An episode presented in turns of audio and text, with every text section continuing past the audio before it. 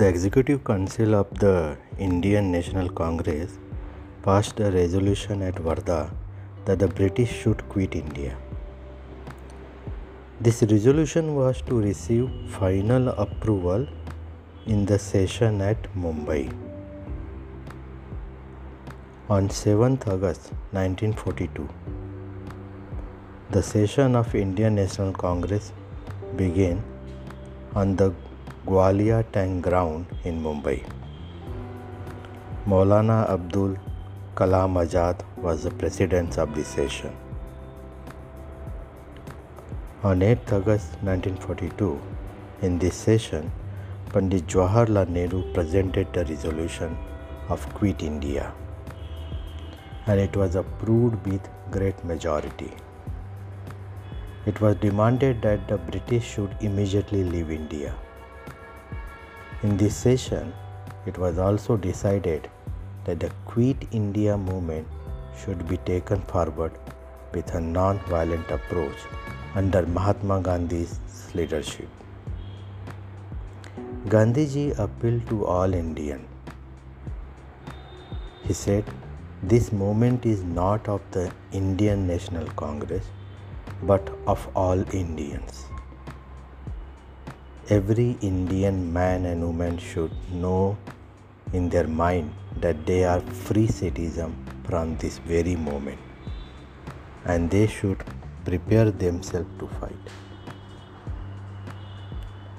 While emphasizing that this was going to be a very rigorous fight, Mahatma Gandhi said, "Today I am going to give you the mantra." The mantra was, "Do or die, karo ya maro." Do or die, this should be the oath to which we commit ourselves. Prepare to sacrifice yourself for this oath. Gandhiji's word created a new spirit among Indians. The British government tried to crush the Quit India movement even before it started. Before the day of ninth of August could see sunlight, all prominent leaders like Gandhiji, Maulana Azad, Pandit Jawaharlal Nehru, Vallabhai Patel were arrested. The government put a ban on public gatherings, speeches, rallies and protests. It sealed all the offices of Indian National Congress.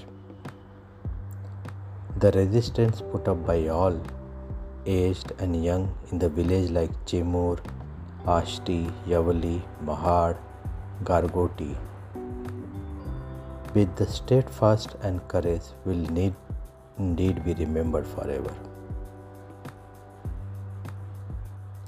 By the end of the nineteen forty-two, this movement, supported by common people, took a different turn. Its leadership was assumed by the young socialist leaders Jayprakash Narayan, Doctor Ram Manohar Lohia, Achyutrao Patwardhan, Aruna Asaf Ali, S M Joshi, N G Gore were on the forefront among them. Several revolutionary groups were established in the country at local level.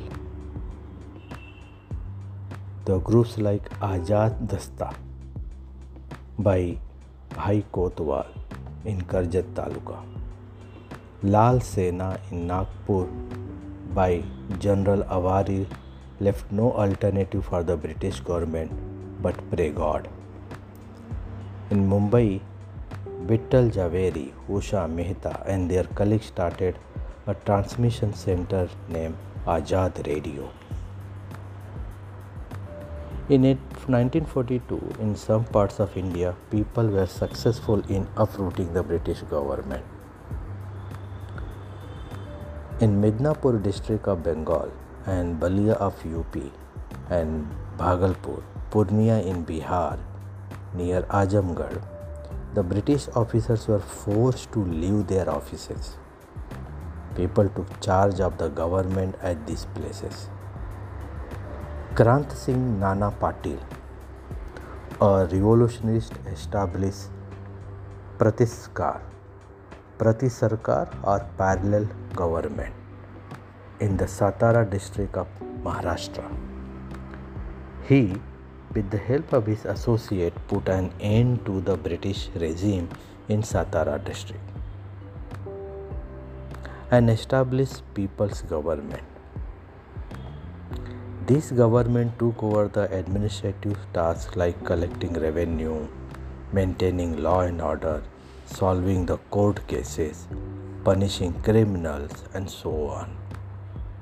So Prati Sarkar was like a slap on the British government, because two governments running, government is for the people, and Krant Singh Nana Patil's Prati Sarkar became popular among the people.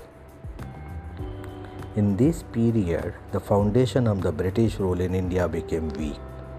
The Quit India Movement was an expression of the strong opposition of the Indian people to the British rule.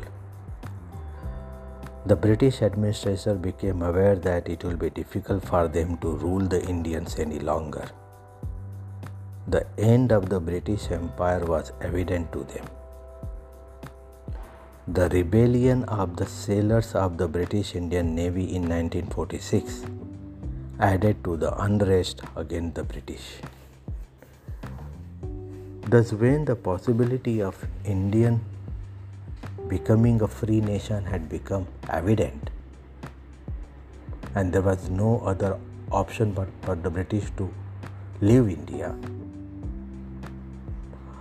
Muhammad Ali Jinnah and his party, the Muslim League, began to insist on a separate nation for the Muslim. They focused on two-nation theory.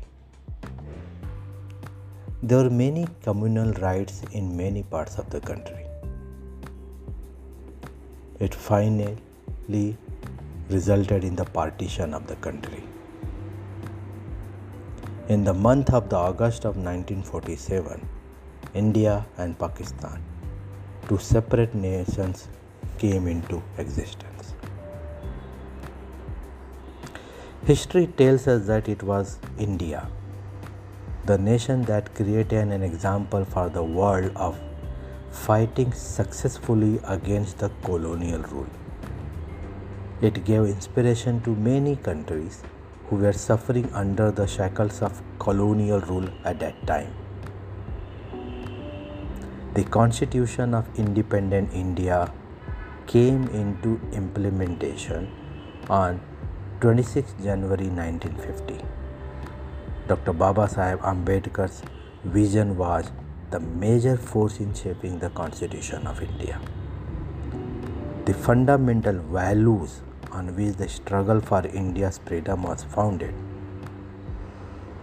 those fundamental values eventually became fundamental values in Constitution also, that included liberty, equality, fraternity, and justice. These values have built the foundation of Indian Constitution too. Jai Hind.